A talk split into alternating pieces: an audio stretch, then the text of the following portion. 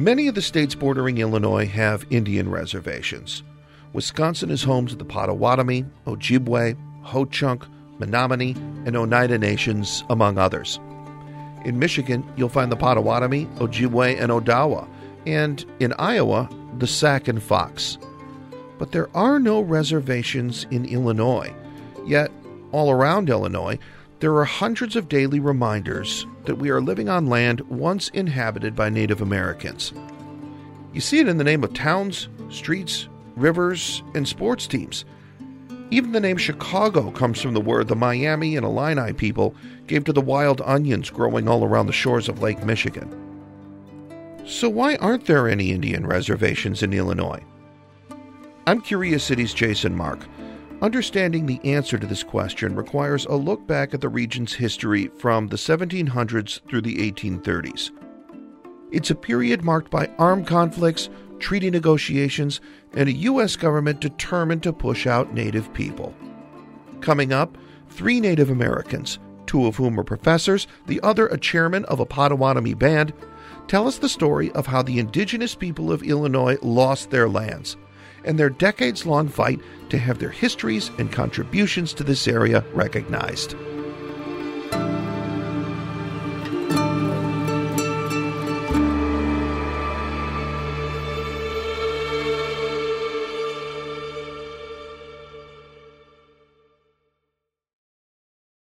Do you need a break from the news? Well, my friend, Nerdette Podcast is here for you. Our show is all about delight. We laugh about what's happening in pop culture and feature thoughtful interviews with fascinating people.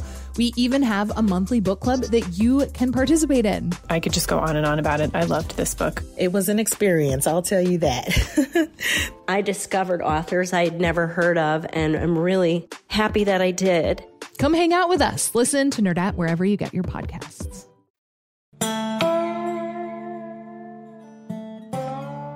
Our creation stories tell us that uh, there was a great flood. The world essentially emerged then on the back of a turtle, so we live on Turtle Island.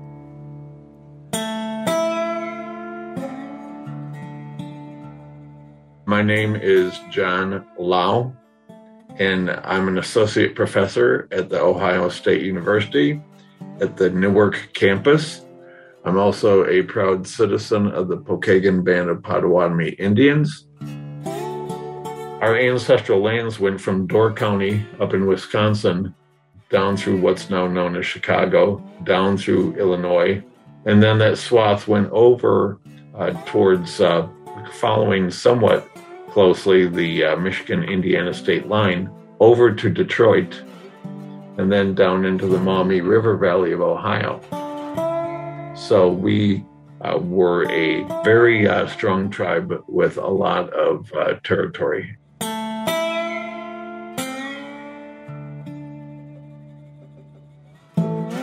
There was an abundance of game animals there where, where you could go and hunt and fish deer, fish, you know, even bison. All of those animals, the land, the trees, the things that grow, we're all connected to that part of our belief is is that the creator put a lot of those things in place for us to survive and to live off of as long as we show respect to those things that we use and take.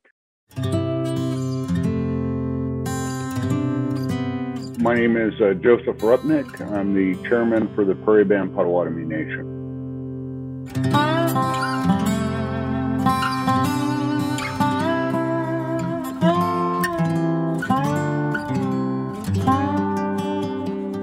you know, we're not monolithic.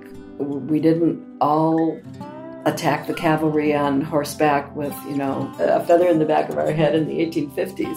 Some of us were fisher folk, some of us were farmers, you know, some were hunters and gatherers, and we represent all kinds of traditions and we have different languages and customs.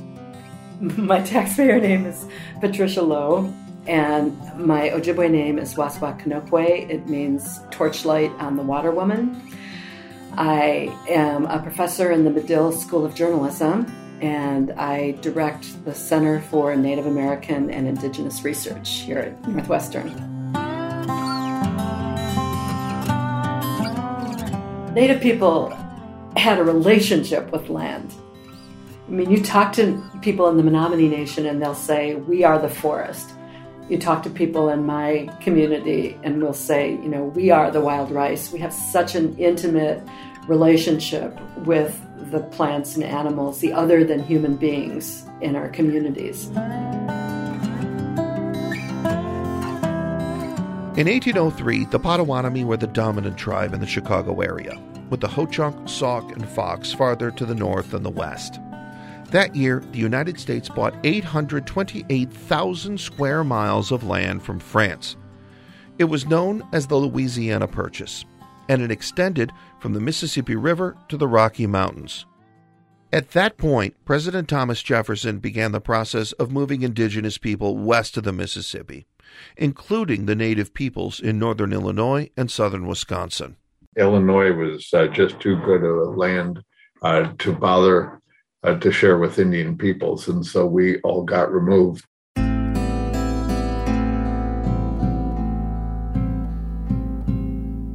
The Indians that are in Michigan, Wisconsin, and uh, Minnesota, for instance, are primarily in the northern parts of the state that were clear cut for their timber, mined for their copper and iron. The geography of Illinois was such that it was conducive to farming and mining and its value as a as a port. I think that's the difference between Illinois and say Minnesota, Wisconsin, or Michigan, where um, the land was heavily timbered and much more difficult to settle for farming and other and other uses.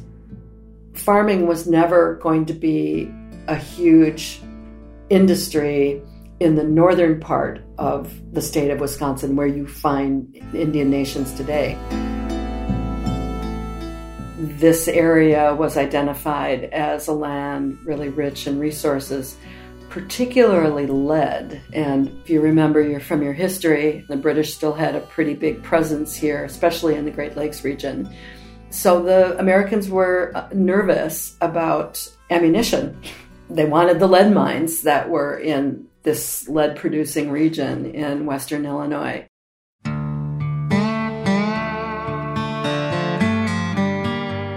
You know, they wanted to dispossess us with honor, they called it.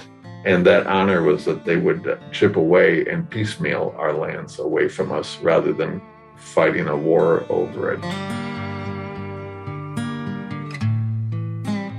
They would go through villages and they would find somebody willing to sign a treaty. And uh, so the federal government didn't bother itself with worrying about uh, always whether these were the recognized leaders of the tribes. The bottom line is we're taking the land. The land is going to go. This is an opportunity for you to negotiate your best deal. I think it was either, you know, sign this treaty, give up this land, or die.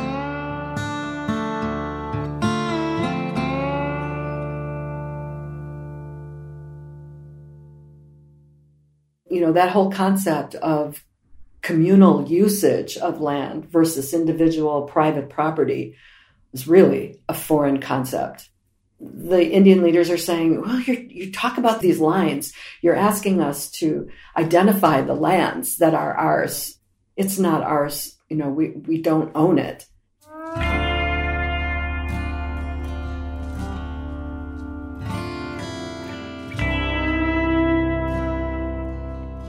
In 1830, Congress passed the Indian Removal Act. President Andrew Jackson's policy was, you know, Indian removal. And they wanted to get as many Indians out of there and remove them as far away as they could. Basically, to say, you know, kick them west of the Mississippi and let them be somebody else's problem. The act forced tens of thousands of Native Americans from their homes in the east to lands west of the Mississippi River. Of course, there was confusion and anger over the policy because of the treaty signed prior to 1830 that specifically allowed Native people to stay on their land. One Sauk warrior named Blackhawk challenged this policy of pushing Native Americans out of Illinois. He led some of his people from Iowa back across the river trying to reclaim their land. Blackhawk was a war chief And I think he'd had enough of the US government. And they had planted corn and wanted to go and harvest their corn. When his band was told to get out of Illinois, Black Hawk refused and led the US military and the Illinois militia on an odyssey that ended badly at the Bad Axe massacre near La Crosse, Wisconsin. My fourth great grandfather, Chief Chauvenet, during the Black Hawk Wars, he went and warned the settlers in that area that Black Hawk was coming through and that he asked them to leave or vacate the area.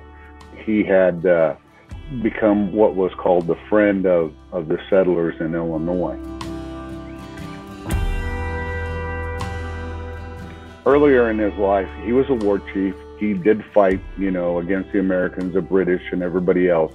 I think after 60 years of fighting, was finally tired of it. And maybe it was an act of survival to say, let's try and see if we can live peacefully together and see what we can retain and hang on to.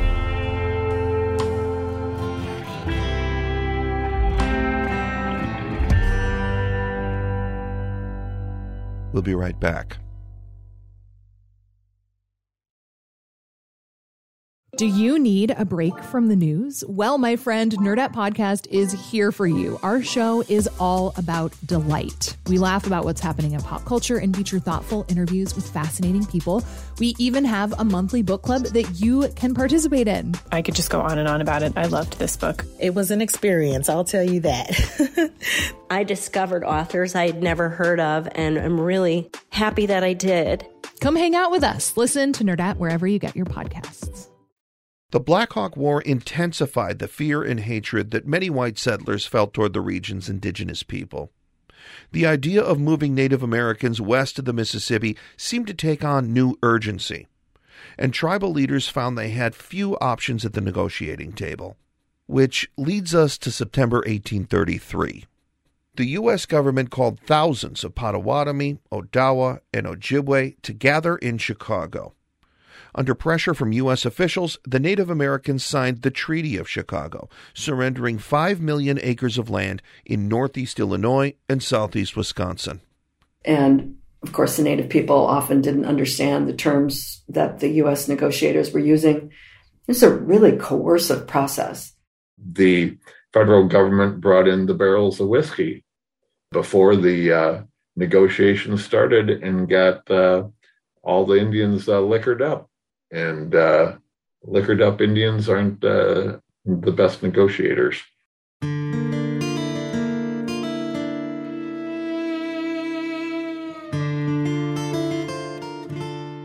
Leopold Pokagon had gone there. He was a signer of the Treaty of 1833. He was a teetotaler.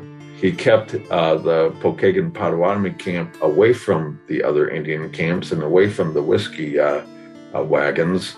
And as a result, he was able to negotiate an exemption for the Pokagon Potawatomi, and that's why we didn't get removed.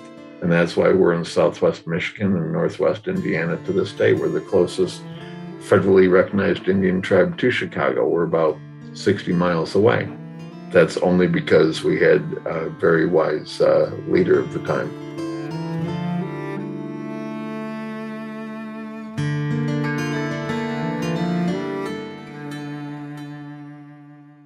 While they allowed Pokagon's band to remain, federal troops forced most of the other Potawatomi to march west. They started in Indiana over by uh, Twin Lakes, Chief Menominee's village.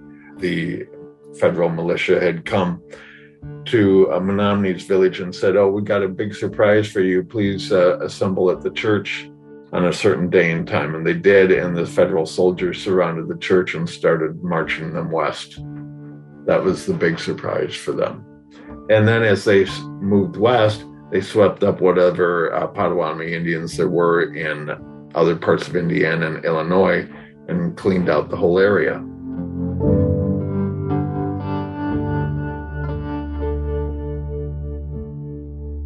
There are newspaper reports from the time that uh, most of the um, people were made to walk You know, when they walked through Springfield, Illinois, the white people came out, and it was such a sad and pitiful sight. The newspapers report that the white people cried for the Indians. Uh, it was so distressing. People died along the way, particularly the um, sick, the old, and the uh, very young infants, babies.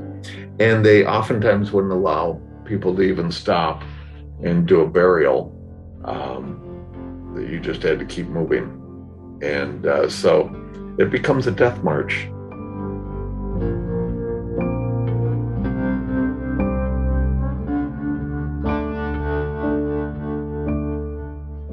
Some of those, while they were en route, escaped. Some of them went back up north, hid in the forest, and eventually those ones there uh, established their own reservation in those different areas. For the Prairie Band, uh, we eventually wound up in Council Bluffs, Iowa. My great grandfather was born there. We tried to establish a reservation there. The government just signed a treaty with the Osage Nation uh, in Kansas, and that land became available. And um, with the help of one of our interpreters, uh, Billy Caldwell, negotiated the treaty for us here in 1846, where we eventually occupied this land. Billy Caldwell. You might know that name. There's Caldwell Avenue on Chicago's northwest side and the Billy Caldwell Golf Course. Caldwell was a mixed race person, and Chicagoans will be familiar with his Indian name because it's the name of a northwest side neighborhood, Sauganash. Caldwell plays another important role in this story because while it's true that there are no Indian reservations in Illinois, some treaties did include land grants that reserved pieces of Illinois land for a handful of Native Americans. He got 1,600 acres in an area now known as Caldwell Woods on Chicago's far northwest side, later selling off most of it. Another land grant went to French trader Antoine Ouilmette and his Potawatomi wife, Archange. Their land was where the suburb of Wilmette is today, but eventually they were forced out as white settlers continued to flood the area. Joseph Rupnick's ancestor, Chief Chabanais of the Prairie Band Potawatomi Nation, negotiated for around 1,200 acres of land for his people in DeKalb County. Chabanais lived there for a time, but he'd also go west to visit the tribe's reservations in Iowa and Kansas. And during one trip, the U.S. government claimed he abandoned the land and sold it off to white settlers. He didn't abandon it, and, you know, to kind of further back up that claim, once those white settlers were squatting on his land, he actually tried to sell it and it went all the way up to the president where they said, no, you can't sell that. This is your land by treaty. But he couldn't occupy it again because of everybody else that was living on there. He fought for that land his whole time. My grandparents fought for that land. My mother, who was chairman, fought for this land too. And so we've been uh, trying to battle this for, you know, 170 years. In 2006, the Prairie Band Potawatomi Nation bought around 130 acres of land near Shabbona, a town that's named for Chief Chabanais in north central Illinois. In addition to the legal components, there's also a spiritual aspect to any potential return of the land. You know, there are a lot of grave sites that are up in that area too. And we're specifically looking at, you know, can we um, intern them back on some of the ground that we have, or possibly identify some graves where uh, Chabanais' land was. Hopefully, we can get some of our ancestors' uh, remains interned.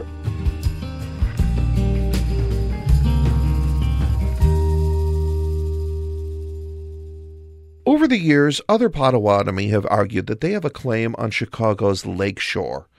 Much of the land we see today on the city's lakefront was added as landfill over the past 150 years. So, when the Potawatomi signed away their land in 1833, they didn't sign away that land. We never ceded the lake. We never ceded the lake bed. If you dump a bunch of stuff into it and make it uh, dry, uh, we never ceded that. And we'd like our uh, lakefront or at least an acknowledgement that it is Potawatomi land. The Supreme Court, in a very uh, short decision, made a curious remark of they surely must have abandoned it by now. We never abandoned it. I don't know what we were ex- expected to do. Keep canoes out there 24 uh, 7. It didn't make any sense. How can you abandon land that is covered by water?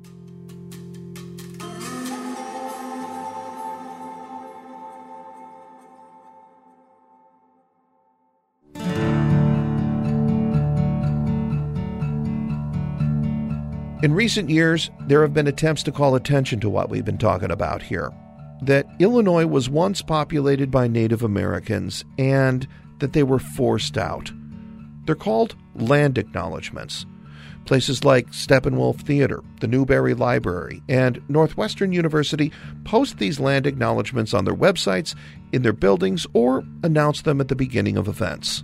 If it's just words that are recited before a gathering of some kind, um, you know, I don't think that anybody really finds that meaningful.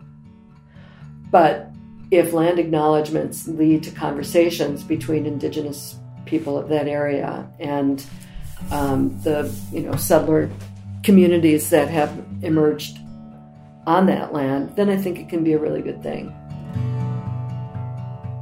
It's fine to say I'm on the land of somebody, but we shouldn't be living guilt free on stolen land, right? Um, and the point is not to make everybody guilt ridden. The point is to uh, promote truth and reconciliation. And reconciliation comes through that idea of, well, how can we make things right? How can we make amends uh, for the taking of those lands? And it's never too late to make amends.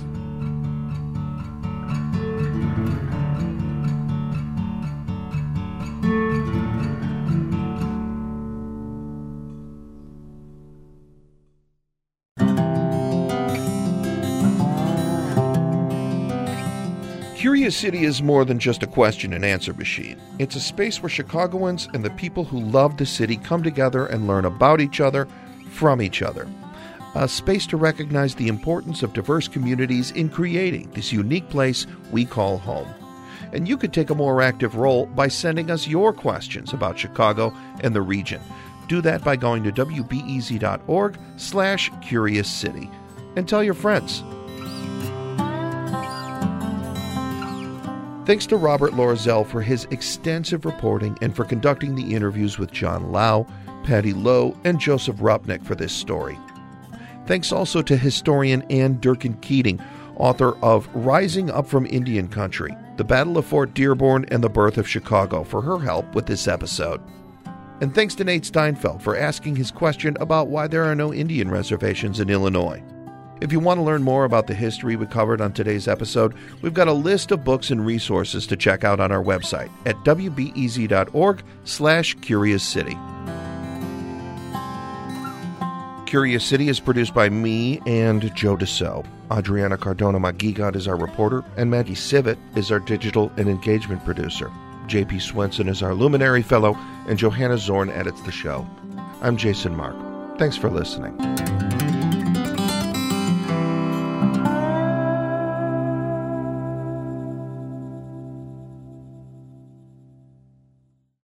Before we start the show, we here at Curious City want to let you in on a little known fact about WBEZ.